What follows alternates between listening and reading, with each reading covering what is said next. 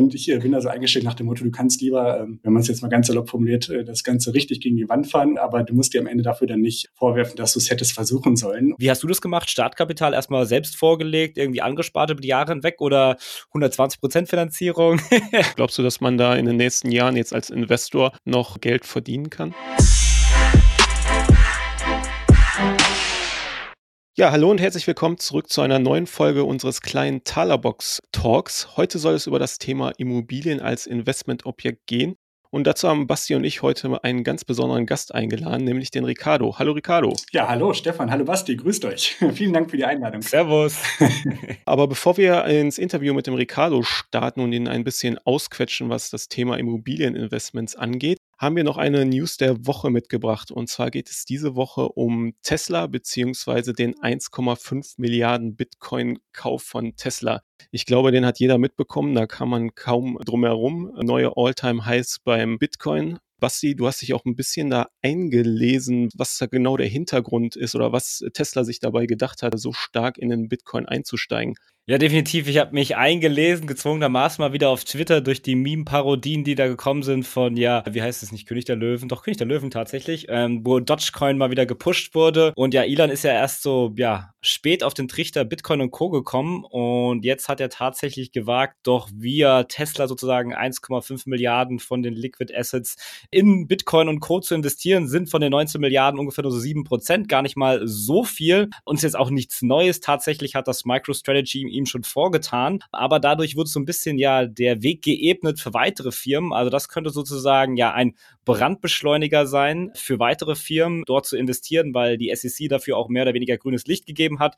MicroStrategy so ein kleines ja, White Paper geschrieben hat, wie man sich da, da mitbeteiligen kann. Ähm, also könnte das tatsächlich interessant sein in der Zukunft, dass es da richtig nach vorne geht, dass nicht nur sozusagen kleine Investoren jetzt mitspielen wie wir, die vielleicht ein paar hundert, paar tausend, zehntausend Euro investieren, sondern dass große Firmen ja die große Cash-Reserven haben, wie Apple, Amazon und Co. mit Milliardenbeträgen dort auch mitmischen wollen und vielleicht sich so ein bisschen bisschen gegen die Inflation hatchen wollen. Also das ist natürlich sehr interessant. Und dann auf der anderen Seite ist das natürlich auch ein smarter Move gewesen von Tesla selbst, weil es gibt so eine neue Regel, die genau diese Digital Assets betrifft, dass man sozusagen Verluste muss man direkt in Buch eintragen, Gewinne erst, wenn man das Ganze verkauft. Das heißt zum Beispiel, wenn jetzt äh, Verluste eintreten bei Bitcoin und Co., also die haben für 1,5 Milliarden gekauft, das geht zum Beispiel 30 Prozent runter, dann hat man nur noch eine Milliarde, dann kann man die 500 Millionen als Verlust sozusagen eintragen, ist natürlich nicht so geil, wird wahrscheinlich zum starken Abverkauf bei Tesla führen, alle kriegen Panik, könnte aber ein geiler Zeitpunkt sein, um einzusteigen. Auf der anderen Seite kann Tesla natürlich damit so ein Stück weit ja die Buchgewinne stunden und die Steuern ein Stück weit umgehen. Auf der anderen Seite ist es natürlich auch sehr cool, dass wenn der Bitcoin steigt, dass man es nicht direkt sozusagen publik machen muss. Äh, das ist dann so, so ein ein bisschen ungedeckt in den Büchern. Erst wenn man das Ganze dann verkauft, muss man die Steuern zahlen. Und so könnte man zum Beispiel strategisch dahin hingehen, wenn man merkt, okay, die Sales sind in einem Quartal nicht so gut, aber man hat schöne Bitcoin-Gewinne und kann da sozusagen die Kurve ein bisschen flachen und die Investoren ruhig stimmen. Also sie haben eigentlich damit jetzt so ein ganz cooles Vehikel gewonnen, wie sie zum Beispiel die Buchgewinne ein bisschen verschieben und steuern können, was ich eigentlich ganz smart finde, was vielleicht jetzt auch mehrere in der Zukunft machen könnten und das schließt dann am Ende so ein bisschen die Frage, die wir vor zwei, drei Wochen hatten. Wird denn der MSCI World irgendwann zwei bis drei Prozent in Kryptos enthalten? Würde ich ja so ein Stück weit mit Ja beantworten, aber jetzt will ich keinen Monolog halten. Was sagt denn vielleicht der Ricardo zu der ganzen Thematik, um ihn da gleich mal einzuspannen ein Stück weit? Also ich muss ja wirklich sagen, ich bin super erstaunt, was sich dann in den letzten Wochen äh, gerade so im gesamten Kryptomarkt getan hat. Ich bin leider, leider, leider aktuell nur auf der Seitenlinie. Im Jahr 2017 und im Jahr 2018, da war ich in ein paar verschiedenen Kryptowährungen tatsächlich investiert dann das Ganze allerdings äh, doch wieder abgestoßen, einfach aufgrund der Tatsache, dass ich das Eigenkapital für die erste Immobilie brauchte. Okay, okay, okay. Gute Überleitung. ja. Und äh, seitdem bin ich tatsächlich auch nicht mehr ähm, eingestiegen. Und natürlich, gerade wenn man so die letzten Wochen, Monate verfolgt, da beißt man sich natürlich schon selber so ein bisschen auf die Zunge. Aber unterm Strich ist es ja noch nichts verloren. Ich bin mal wirklich gespannt, was die Zukunft noch alles bringen wird. Ich bin dem Thema gegenüber super, super offen eingestellt, wenn auch zum aktuellen Zeitpunkt selber nicht investiert. Okay, okay. Super spannend. Ja, Stefan, hast du die erste Frage, die du losschießen willst? Ja, Ricardo, dann erzähl doch mal, wer bist du und wie viele, wie Basti jetzt sagen würde? Ja, mein Name ist Ricardo Tunnissen und ich wohne äh, mittlerweile im wunderschönen Münster. Äh, vielleicht so ein bisschen zu meinem Hintergrund. Also ich hatte ursprünglich bei einer regionalen Volksbank gearbeitet seit 2013, war da unter anderem in der privaten Kundenberatung tätig und auch später in der ähm, privaten Baufinanzierung wo ich dann quasi so das Baufinanzierungsgeschäft, was das Thema Immobilien angeht, von der Privatkundenseite von der Pika aufgelernt habe. Und später war ich dann in der Firmen- und Gewerbekundenberatung auch noch tätig. Das war dann so eine Art Trainee-Stelle, wo ich quasi am Anfang den alten Hasen über die Schultern gucken durfte und Erfahrung sammeln konnte. Und nach und nach dann erst die Urlaubsvertretung und irgendwann halt die Kunden auch übernommen habe, dann da auch entsprechend aus dem Finanzierungsbereich den gewerblichen Teil selber geführt habe. Und ähm, ja, irgendwann war dann quasi der Moment gekommen, wo ich entscheiden musste. Ich hatte zu dem damaligen Zeitpunkt und auch heute noch eine langjährige Partnerin, aber über eine Fernbeziehung, sprich 130 Kilometer Distanz zwischen uns. Und ja, dann war das quasi so der Moment, wo ich überlegt habe, okay, möchtest du jetzt gerne in der Volksbank weiter vor Ort bleiben oder äh, möchtest du gerne quasi, um das mal romantisch zu formulieren, dich für die Liebe entscheiden? Und quasi die Distanz verringern. Und das war tatsächlich natürlich keine, ähm, keine schwere Entscheidung, aber trotzdem eine ziemlich krasse. Und dann habe ich mich im Oktober 2018 dann selbstverständlich für die Liebe entschieden und bin nach Münster gezogen, habe dadurch die Distanz verringert. Und das war dann der Moment, wo ich gedacht habe, okay, du wolltest dich sowieso schon immer irgendwie selbstständig machen. Jetzt wagst du einfach mal den Schritt, wenn nicht jetzt, wann dann? Du bist in der neuen Stadt, dich kennt keiner, du kennst keinen. Also einfach jetzt mal allen Mut zusammennehmen und diesen Schritt wagen. Und zuvor hatte ich tatsächlich im Jahr 2017 schon angefangen, aktiv in Immobilien zu investieren, was natürlich zu diesem Zeitpunkt deutlich, deutlich noch entspannter war, einfach aufgrund der Angestellten-Tätigkeit und der Gehaltsabrechnung. Ja. Ähm, der Klassiker, den alle kennen oder viele wahrscheinlich. Genau, genau. Dadurch hat man natürlich die Sicherheit, dass am 15. des Monats garantiert das Geld auf dem Konto ist. Und das habe ich dann quasi so als Start genutzt, im Jahr 2017 meine ersten vier Wohnungen zu kaufen und dann im Jahr 2018 noch zwei weitere. Also insgesamt, um die Frage, wie viele zu beantworten, ja. äh, sechs vermietete äh, Eigentumswohnungen, die mir dann natürlich auch gerade bei dem Schritt in die Selbstständigkeit das Ganze enorm erleichtert haben, weil ich zum einen natürlich wusste, dass quasi äh, weiterhin ein Grundcashflow auf mein Konto fließt und ich dadurch einfach viel, viel entspannter starten konnte in die Selbstständigkeit. Und zum anderen äh, ja, es ist immer ganz cool, wenn man das quasi, was man äh, tagtäglich äh, macht in der Theorie, äh, auch in der Praxis selber aussieht. Ja, das auf jeden Fall. Das klingt auf jeden Fall schon mal sehr spannend. Erstmal die klassische Karriere, die man so als Banker kennt sozusagen. Man fängt klein an, darf dann über die Schulter kommen, Urlaubsvertretung bis hin dann sozusagen, ja, gefühlt Filialleiter.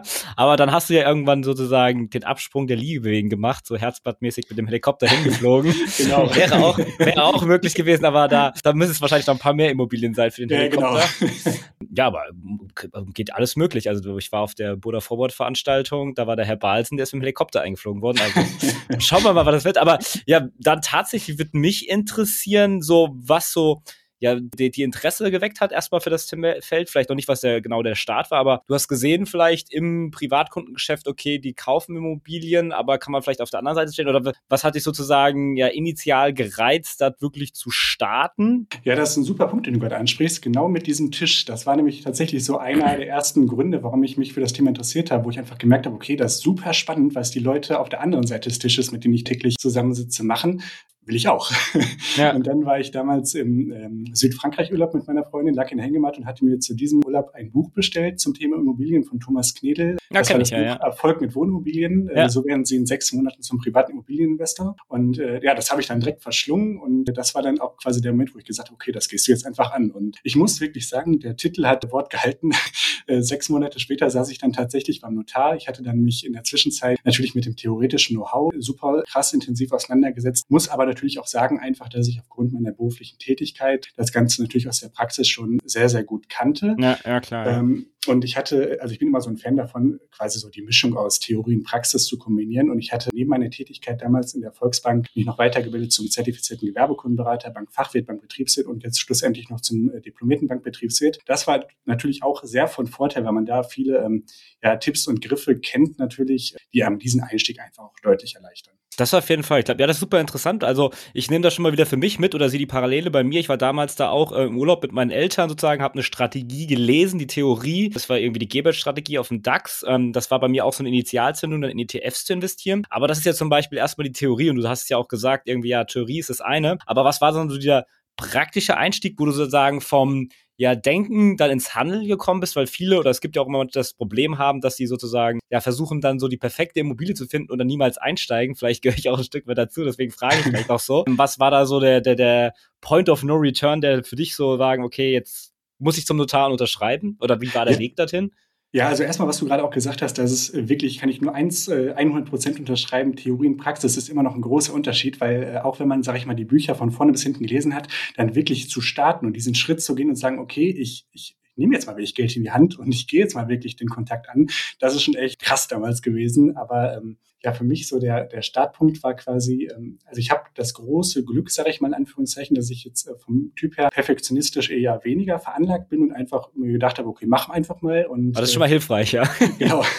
Und ich äh, bin also eingestellt nach dem Motto, du kannst lieber ähm, wenn man es jetzt mal ganz salopp formuliert, äh, das Ganze richtig gegen die Wand fahren und äh, aber du musst dir am Ende dafür dann nicht vorwerfen, dass du es hättest versuchen sollen. Und dadurch ging das für mich dann relativ schnell nach dem Urlaub los. Ich bin dann wieder in, zu Hause in der Wohnung angekommen, habe mir direkt Immobilien Scout 24 aufgerufen und mal so ein bisschen den Markt gescannt. Auch da wieder natürlich cool war, dass ich durch die berufliche Tätigkeit den Markt vor Ort äh, relativ gut kannte und da schon so ein bisschen auch das Preisgefühl hatte für äh, Miet- als auch Kaufpreise. Aber natürlich, da ging es erstmal so richtig los. Also 24-7 einlesen und äh, anschreiben, anschreiben, anschreiben. Okay. Was war so, du hast ja am Anfang gesagt, okay, du hast gesagt, du machst einfach mal so. Was war so dein Worst-Case-Szenario und Best-Case-Szenario? Best-Case, klar, okay, du wirst schnell reich damit, aber okay, was ist dein Worst-Case? Du verlierst 20.000 und dann musst du die halt abstottern oder sagst du, okay, äh, dann gehe ich halt in die Privatinsolvenz für sieben Jahre oder was war so dein, ja, Worst-Best-Case-Szenario, was du dir vorstellst, das würde ich so zum Beispiel jetzt machen oder hattest du das einfach gar nicht und hast gesagt, let's do it?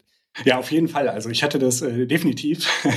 ich sag mal so, auch ein äh, großer Unterschied im Vergleich zu Aktieninvestments bei Immobilien ist natürlich auch, dass du das Ganze in vielen Fällen über äh, ein Darlehen nochmal etwas hebelst, äh, beziehungsweise hebeln kannst. Das heißt, dass man nicht wirklich ähm, die kompletten Kaufpreis als auch alle Kaufnebenkosten aus Eigenkapital bezahlt, sondern natürlich dazu auch einen Kredit aufnimmt. Und bei Aktien hast du natürlich, sage ich mal, in Anführungszeichen den Vorteil, dass wenn du feststellst, dass die Entscheidung, beziehungsweise die Entscheidungsgrundlage, auf der du jetzt gesagt hast, ich kaufe oder ich, äh, ich investiere mein Geld, äh, wenn du feststellst, dass das Ganze vielleicht doch keine so gute Idee war, kannst du doch relativ schnell das Ganze wieder abstoßen und verkaufen über die Börse, quasi am gleichen Tag. Bei Immobilien sieht das Ganze natürlich anders aus. Sprich, wenn ich mich heute dazu entscheide, das äh, Ganze anzugehen und beim Notar tatsächlich unterschreibe, äh, unterschreibe, als auch bei der Bank, und dann feststellen sollte nach ein paar äh, Wochen, Monaten, dass das Ganze vielleicht doch keine gute Idee war, dann stehe ich natürlich erstmal da. Ich bin dadurch nicht nur äh, sehr zeitgebunden und unflexibel, weil das natürlich auch langfristige Verträge sind, die da abgeschlossen werden, je nachdem natürlich, wie man das aufbaut. Auf ja. der anderen Seite stehst du natürlich dann auch mit ja einem enormen, äh, enormen Kapital, sage ich mal, in der Bresche, da du ja nicht nur die Immobilie kaufst, sondern auch gerade jetzt in Nordrhein-Westfalen, wo ich persönlich investiert habe, ähm, roundabout 12 Prozent Kaufnebenkosten hast. Das heißt, wenn du eine Immobilie ja, ja. für beispielsweise 100.000 Euro kaufst, dann sind ja mal eben die 12.000 Euro für Nebenkosten einfach weg. Und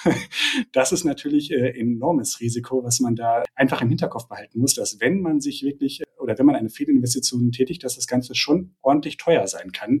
Und das ist natürlich etwas, was ich auch von Anfang an immer im Kopf hatte. Dann hätte ich noch so zwei Fragen. Sorry, Stefan, ich bin gerade runter. ähm, wie ist das zum Beispiel dann mit der Absicherung? Ich weiß, ein Kollege hat das so gemacht. Der hat so eine Bürgschaft von seinem Vater bekommen, der recht wohlhabend ist. Weil, deswegen war für ihn der Start relativ einfach. Wie hast du das gemacht? Startkapital erstmal selbst vorgelegt, irgendwie angespart über die Jahre hinweg oder 120% Finanzierung? Hebel?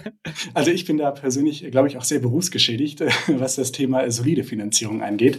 Ja. Also ich bin äh, gerade so bei den ersten zwei, drei Wohnungen ähm, ein riesiger riesiger Fan davon gewesen, dass ich zumindest Kaufnebenkosten, äh, also die 12 Prozent in NRW, vollständig als Eigenkapital bezahlt habe. Und ich habe tatsächlich bei den ersten äh, drei Wohnungen noch teilweise 10 bis 20 Prozent des Kaufpreises zusätzlich als Eigenkapital aufgebracht. Das ging natürlich auf der einen Seite daher äh, gut, weil ich von also immer schon sehr, sehr sparsam war. Äh, auf der anderen Seite hatte ich damals auch, äh, muss man einfach auch äh, fairerweise gestehen, das Glück, dass ich zwei äh, richtig ähm, ja, gute Aktieninvestments getätigt hatte und dadurch auch vom Eigenkapital her einen solideren Start wagen konnte. Denn auch da bin ich immer absoluter Fan. Das ist natürlich auch eine super individuelle Entscheidung, dass man das Ganze solide aufbaut und das Ganze auch langfristig mit einer Strategie ja vernünftig gestaltet, dass man nicht, wenn mal irgendetwas in den nächsten 10, 20 Jahren passiert, dass man auf einmal da steht und nicht weiß, wie man ja, das Ganze bezahlen soll.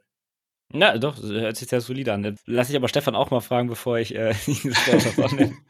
Ja, einmal sind jetzt gerade meine Ohren so ein bisschen erklungen, als du gesagt hast, es ist ein, zwei gute Aktieninvestments. Da würde mich als Zuhörer natürlich erstmal interessieren, was waren das für solide Aktieninvestments, die du da getätigt hast?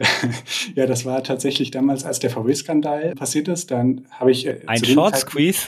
ja, ich habe äh, zu dem Zeitpunkt gar nicht in VW investiert, sondern in äh, Daimler. Das war auch tatsächlich mein allererstes Aktieninvestment, was ich jemals in meinem Leben getätigt habe. Dadurch ist das natürlich auch, auch eine äh, hohe emotionale Bindung, die ich damit verbinde. Und ansonsten noch damals als, sag ich mal, ähm, als ich tanken war und habe gesehen, die Ölpreise, die fallen immer weiter. Das war dann der Moment, wo ich damals vor ein paar Jahren auch in äh, Shell noch investiert hatte. Und das Ganze hatte sich dann doch relativ gut entwickelt, so dass ich das dann mit einem Lächeln im Gesicht dann relativ kurzfristig auch wieder verkaufen konnte.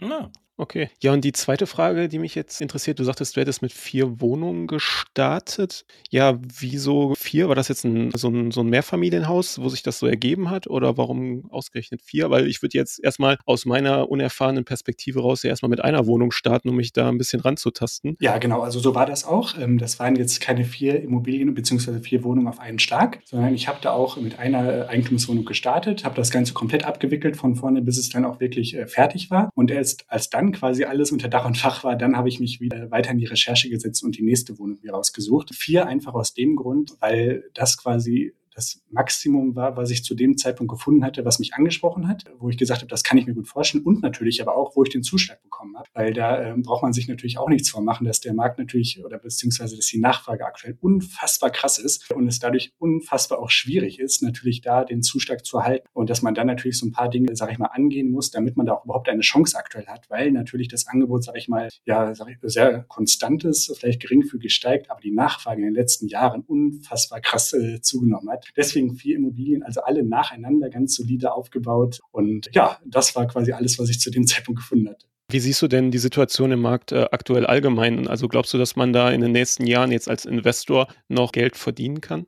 Also um die Frage zu beantworten, ja, glaube ich. Ist allerdings deutlich, deutlich, deutlich schwieriger als noch vor 10 oder 15 Jahren, einfach aufgrund der Tatsache, dass natürlich das Zinsniveau in den letzten Jahren deutlich attraktiver geworden ist, um äh, das Ganze mit Finanzierung zu gestalten. Auch natürlich viele äh, Menschen jetzt die Möglichkeit haben, Finanzierung zu erhalten, was vor ein paar Jahren vielleicht noch nicht möglich war aufgrund der höheren äh, Zinssätze. Ob das Ganze jetzt, sage ich mal, angeheizt ist oder ähm, sportlich bewertet ist, das ist, glaube ich, eine Frage, die jeder von uns individuell beantworten muss, genau wie bei Aktieninvestments. Denn ich glaube, wenn ihr als auch ich die gleichen gleichen Zahlen, Daten und Fakten uns ansehen, dann wird trotzdem jeder von uns zu einem unterschiedlichen Ergebnis kommen, weil wir einfach die Zahlen, Daten und Fakten aufgrund unserer eigenen Erfahrungen, äh, Prognosen als auch Strategie individuell interpretieren. Und dadurch, glaube ich, kann man das Ganze gar nicht so wirklich äh, seriös pauschal beantworten. Ich glaube, um das Ganze nochmal abschließend zu beantworten, dass es nach wie vor super attraktive Immobilienangebote gibt. Man muss allerdings unfassbar genau hinsehen, dass man überhaupt etwas findet, was sich nach wie vor rechnet. Und dann, wenn man das gefunden hat, extrem schnell sein. Schnelligkeit ist meiner Meinung nach mittlerweile so die Krux, wenn man wirklich was Spannendes gefunden hat, dass man auch den Zuschlag bekommt.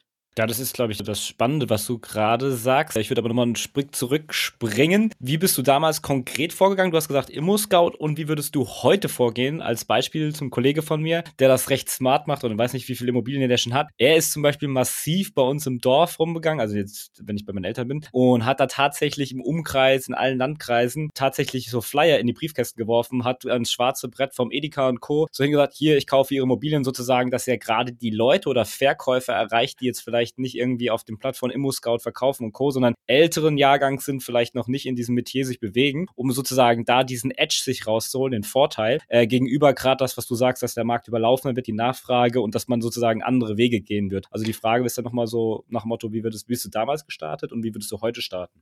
Ja, ich finde das auch super spannend, was dein Kumpel, der macht das ja schon, das erinnert mich sehr an Marcel Remus, der ja quasi auch auf Mallorca das äh, Business-Jogging ja. eingeführt hat und ja. da auch an den Villen äh, schellt und sich quasi als Makler vorstellt. Ich persönlich persönlich hatte damals natürlich zum einen aufgrund des beruflichen Backgrounds einen guten Kontakt zu verschiedenen Maklern natürlich auch vor Ort, in dem Ort, wo ich selber investiert hatte. Aber ansonsten, und das ist quasi so auch meine erste Empfehlung, die ich quasi so jedem äh, mitgeben äh, möchte, der selber sich vorstellen kann, dass er in Immobilien investieren möchte, dass man einen sogenannten Suchauftrag anlegt. Sprich, bei den ganz, ganz simplen ähm, Plattformen Immobilien Scout 24 beispielsweise oder aber auch vielleicht eBay Kleinanzeigen. Dort habe ich bei Immobilien Scout damals einen Suchauftrag hinterlegt. Das heißt, man sagt quasi, was man ungefähr sucht, also vom Kaufpreis, von der Größe, in welchem Ort. Und dann kann man das Ganze so hinterlegen, dass man, sobald etwas hochgeladen wird, im Stundenrhythmus oder je nachdem, wie man das Ganze einstellt, eine automatische E-Mail bekommt sind. Dadurch verschafft man sich natürlich diesen enormen Zeitvorsprung im Gegensatz zu allen, die, sage ich mal, jetzt am Wochenende einfach mal durch Immobilien Scout 24 durchscrollen und dann quasi nur noch die Angebote finden, die bereits vor drei, vier Tagen hochgeladen wurden,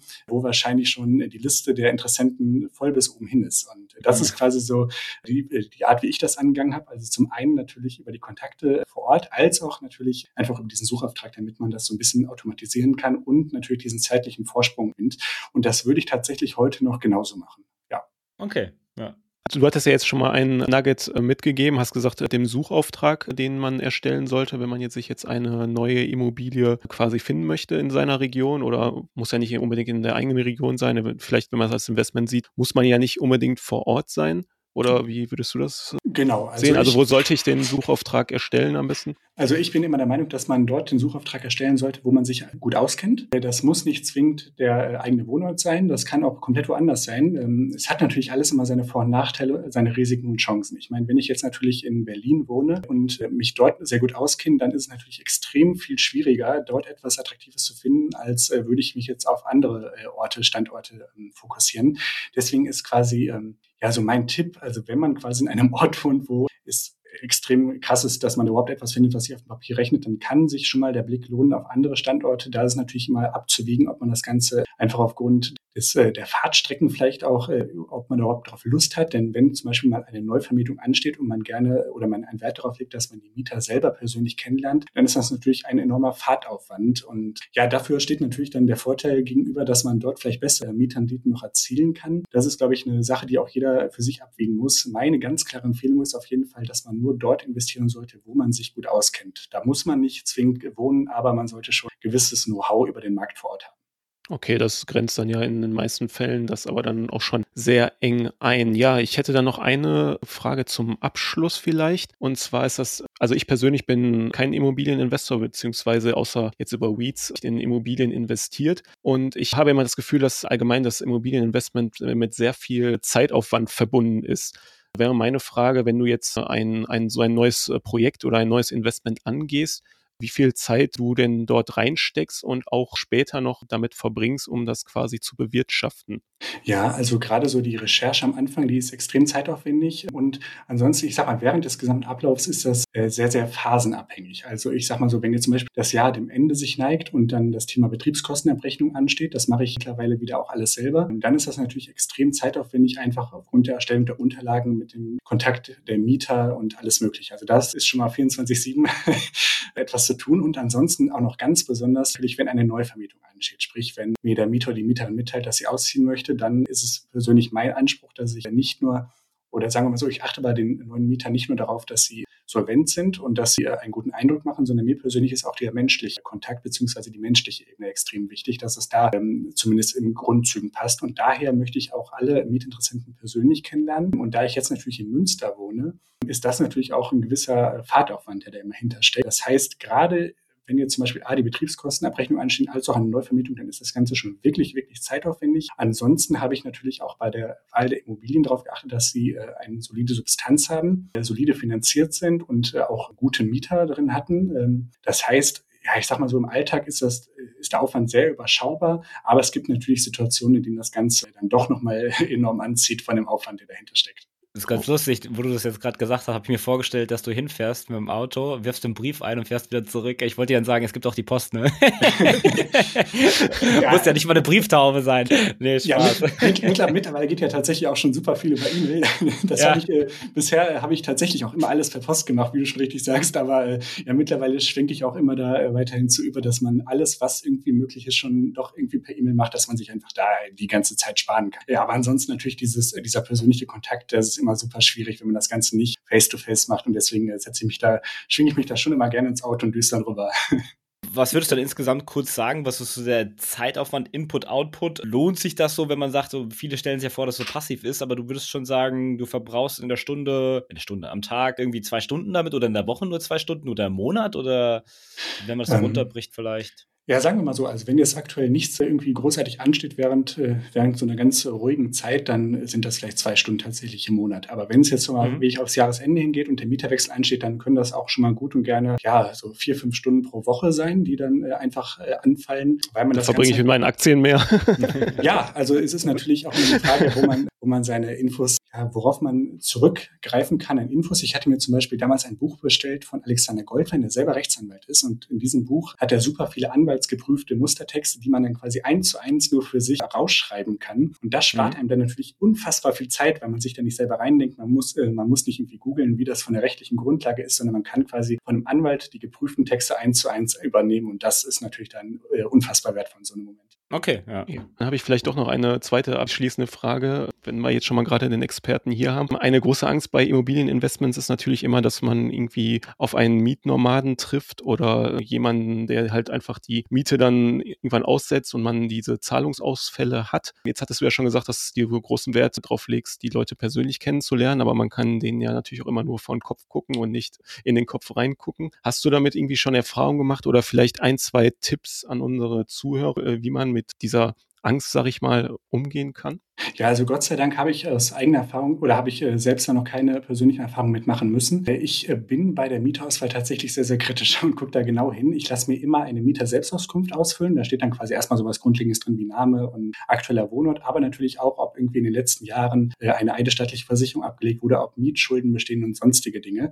Und das ist natürlich schon, sag ich mal, eine gute Grundlage, um überhaupt erstmal einen ersten Eindruck zu erhalten. Aber ansonsten natürlich, das Risiko besteht immer und man kann den Leuten, wie du schon richtig sagst, nur von den Kopf gucken ich persönlich verlasse mich neben dieser Mieter-Selbstauskunft einfach auch gut und gerne einfach mal auf mein Bauchgefühl, denn ich glaube dann auch in vielen Fällen, nicht immer, aber trotzdem in vielen Fällen richtig. Und äh, wenn der erste Eindruck stimmt, wenn die Leute zuverlässig sind, wenn sie pünktlich sind und wenn sie Handstagqualität haben und sich wirklich an Abmachung halten, was mir persönlich extrem wichtig ist, dann ja, dann ist das quasi für mich ein äh, super Zeichen, dass ich diese Person gerne, äh, dass ich mit der Person gerne zusammenarbeiten möchte und dass ich mir diese Person auch gerne und gut und gerne als Mieter bei mir vorstellen kann. Äh, wo du jetzt gerade nochmal das Thema angesprochen hattest, auch noch äh, mit dem Suchauftrag, was ja so quasi ein Tipp war, da hatte ich extra nochmal äh, für die Zuschauer und Zuhörer mir überlegt, was kann ich und will ich eigentlich so mitgeben als drei Schritte, die man, wenn man sich für das Thema interessiert, gehen kann, beziehungsweise die man im Hinterkopf behalten könnte, um das Ganze einfach ja, erfolgsversprechender vielleicht auch zu gestalten. Der erste Punkt, den hatte ich gerade schon mal genannt, das war ja dieser Suchauftrag anzulegen, um einfach dort diesen zeitlichen Vorsprung zu halten, um einfach da nicht quasi das äh, abzugrasen auf den gängigen Immobilienportalen, was, was wenn man es jetzt übrig äh, bleibt. Äh, ja, genau, wenn man es hart formuliert, was keiner sonst haben wollte und da einfach automatisiert quasi im Stundenrhythmus, je nachdem, wie man das einstellt, Umfeld äh, die Angebote bekommt, sobald etwas hochgeladen wird und dadurch, äh, dadurch natürlich super schnell auch den Anbieter kontaktieren kann. Das ist quasi so erstmal die Grundlage. Und dann der zweite wichtige Schritt, und das kann ich wirklich nur jedem ans Herz legen, ist die richtige Reihenfolge. Und zwar äh, bin ich ein großer Fan davon, dass man seine wirtschaftlichen Unterlagen, wenn man das Ganze mit der Bank finanzieren möchte, zuvor bei der Bank einreicht und nicht erst nachdem man eine Immobilie gefunden hat. Denn ähm, Szenario eins, das ist meiner Meinung nach der ungünstige Fall. Ich suche jetzt äh, auf den Portalen nach einer Immobilie, habe eine gefunden, die finde ich total cool, mache den Termin vor Ort aus und sage, boah, die Immobilie, die, die ist super spannend, die will ich unbedingt haben und kümmere mich danach um die Finanzierung. Dann hat das natürlich den großen Nachteil, dass ich quasi von der Besichtigung zur Bank gehe, dort dann wahrscheinlich erstmal zwei Wochen überhaupt auf einen Finanzierungstermin äh, warten muss, geschweige denn eine Finanzierungsbestätigung vorliegen habe, weil natürlich bei der Bank noch nichts vorliegt. Und deswegen ist immer da meine ganz äh, klare Empfehlung, dass man zuvor bei der Bank seine wirtschaftlichen Unterlagen einreicht, gegebenenfalls auch ein sogenanntes Grundsatzgespräch führt. Das heißt, in einem Gespräch wird dann aufgrund der persönlichen und wirtschaftlichen Kreditwürdigkeit, sprich, welches äh, Nettovermögen habe ich eigentlich, welche Einnahmen habe ich, welche Ausgaben habe ich, eine Summe festgelegt, zu der ich nach Immobilien schauen kann. Das passiert zum Beispiel in einem sogenannten Grundsatzgespräch. Auf der anderen Seite kann natürlich dann auch die Bank, wenn ich zuvor alles äh, geklärt habe und dort meine wirtschaftlichen Unterlagen eingereicht habe, die Bank mich bereits raten. Das heißt, wenn ich dann alles bereits vorliegen habe und dann irgendwann zu einer Besichtigung gehe und sage, die Immobilie, die Wohnung möchte ich gerne haben, dann kann ich auf Zuruf relativ schnell, teilweise innerhalb von 24 Stunden, eine sogenannte sogenannte vorläufige Finanzierungsbestätigung mir ausstellen lassen. Da steht dann so etwas drin wie, wir sind grundsätzlich bereit, Herr oder Frau XYZ bei dem äh, Vorhaben, äh, Adresse so und so zu begleiten. Und das kann ich dann natürlich innerhalb von 24 Stunden teilweise dem Makler beziehungsweise dem Verkäufer vorlegen, sodass ich auch da wieder diesen äh, entscheidenden Zeitfaktor auf meiner Seite habe, den ich andersrum nicht hätte, wenn ich dann quasi erstmal zwei Wochen auf einen Termin warten müsste, geschweige denn auf eine vorläufige Finanzierungsbestätigung. Das ist quasi so der zweite Schritt. Und der dritte Tipp, den ich quasi jedem mitgeben äh, möchte, ist das Thema Besichtigung einfach. Ähm, ein gewisses Gefühl zu erlangen, vielleicht auch einfach mal vier, fünf, sechs, sieben, zehn Besichtigungen zu machen, ohne vielleicht zu sagen, ich möchte die Immobilie wirklich kaufen, darf man natürlich keinem äußern, aber einfach um ein Vergleichsgefühl zu erlangen, worauf muss ich achten, was ist wichtig, wo gibt es vielleicht Probleme, um einfach da auch sich nach und nach dieses wichtige Bauchgefühl anzueignen. Und das sind quasi so für mich die drei Schritte, die ich jedem äh, mit auch ans Herz geben möchte, der sich in diesem Thema informieren möchte und der das Ganze auch aktiv angehen will. Also Schnelligkeit, Schnelligkeit, Schnelligkeit und dann aktiv werden. Genau, Vorbereitung, Quasi. Vorbereitung, Vorbereitung, dann Schnelligkeit und durchziehen. ja, ich denke, Perfekt. das sind so auf jeden Fall wichtige Golden Nuggets, die man mitnehmen sollte. Ja, sehr gut. Dann, Ricardo, vielen Dank, dass du dir die Zeit genommen hast, hier beizuwohnen. Wenn man dich denn jetzt irgendwo finden möchte und man dich nicht sofort an dem Schnäuzer schon erkannt hat auf Social Media, wo genau kann man dich denn da finden? Ja, erst nochmal vielen, vielen Dank erstmal für die Einladung. Ich habe mich da riesig drüber gefreut. Und ansonsten, äh, zum einen kann man mich auf meiner Internetseite finden, www.ricardotunnissen.de und zum anderen natürlich, und das finde ich immer ganz, ganz besonders wertvoll für den persönlichen Austausch auf Instagram sehr, sehr gerne. Auch da einfach ricardo.tunnissen eingeben. Mein Ziel ist da auch quasi eine Community mit Gleichgesinnten aufzubauen, sodass man einfach von den Erfahrungen der anderen profitieren kann, sich gegenseitig inspirieren kann, motivieren kann und austauschen kann. Deswegen, wenn da auch irgendwelche Fachfragen sind, immer raushauen. da gehe ich dann gerne in der privaten Nachricht entweder darauf ein oder wenn ich glaube, dass das für mehr Menschen interessant ist, dann erstelle ich dann auch gerne mal bei Bedarf einen extra Beitrag dazu. Du musst es auf jeden Fall auch einmal buchstabieren. Wir packen es auf jeden Fall auch in die Beschreibung rein, damit man dich auch findet, sonst wird das, glaube ich, schwierig so schnell ausgesprochen. Buchstabier es einmal, dann haben die Leute das, glaube ich, im Ohr. ja, sehr, sehr gerne. Also R-I-C-A-R-D-O und dann Tunissen, T-U-N-N-I-S-S-E-N. So, ich hoffe, alle hatten jetzt so schnell Stift und Papier zur Hand oder das iPhone oder das äh, Android. Ähm, Kurz rangefahren. Aber, ja, ja, das, das muss man, oder Pause nochmal 15 Sekunden zurück, das sollte kein Thema sein. Wir verlinken es aber definitiv auch nochmal in die Show Notes. Ja, Super, genau. ja, vielen, vielen Dank. Ja, danke dir, Ricardo. Dann wünschen wir unseren Zuhörern eine wundervolle Woche und wir hören uns nächste Woche wieder. Bis dann, ciao. Alles klar, ciao und vielen Dank fürs Hören. Du bist gerade im Flow und konntest etwas mitnehmen. Wieso dann nicht den Podcast mit deinen Freunden und Familie teilen? Am Ende sind sie dir sicher dankbar, dass du ihnen helfen konntest. Oder du willst den Podcast aktiv mitgestalten, dann tagge uns doch auf Instagram at Halabox und stell uns deine Frage oder gib uns einen Shoutout. Vielleicht ist deine Frage dann bald schon Topic bei uns im Podcast. Unser Like hast du definitiv sicher.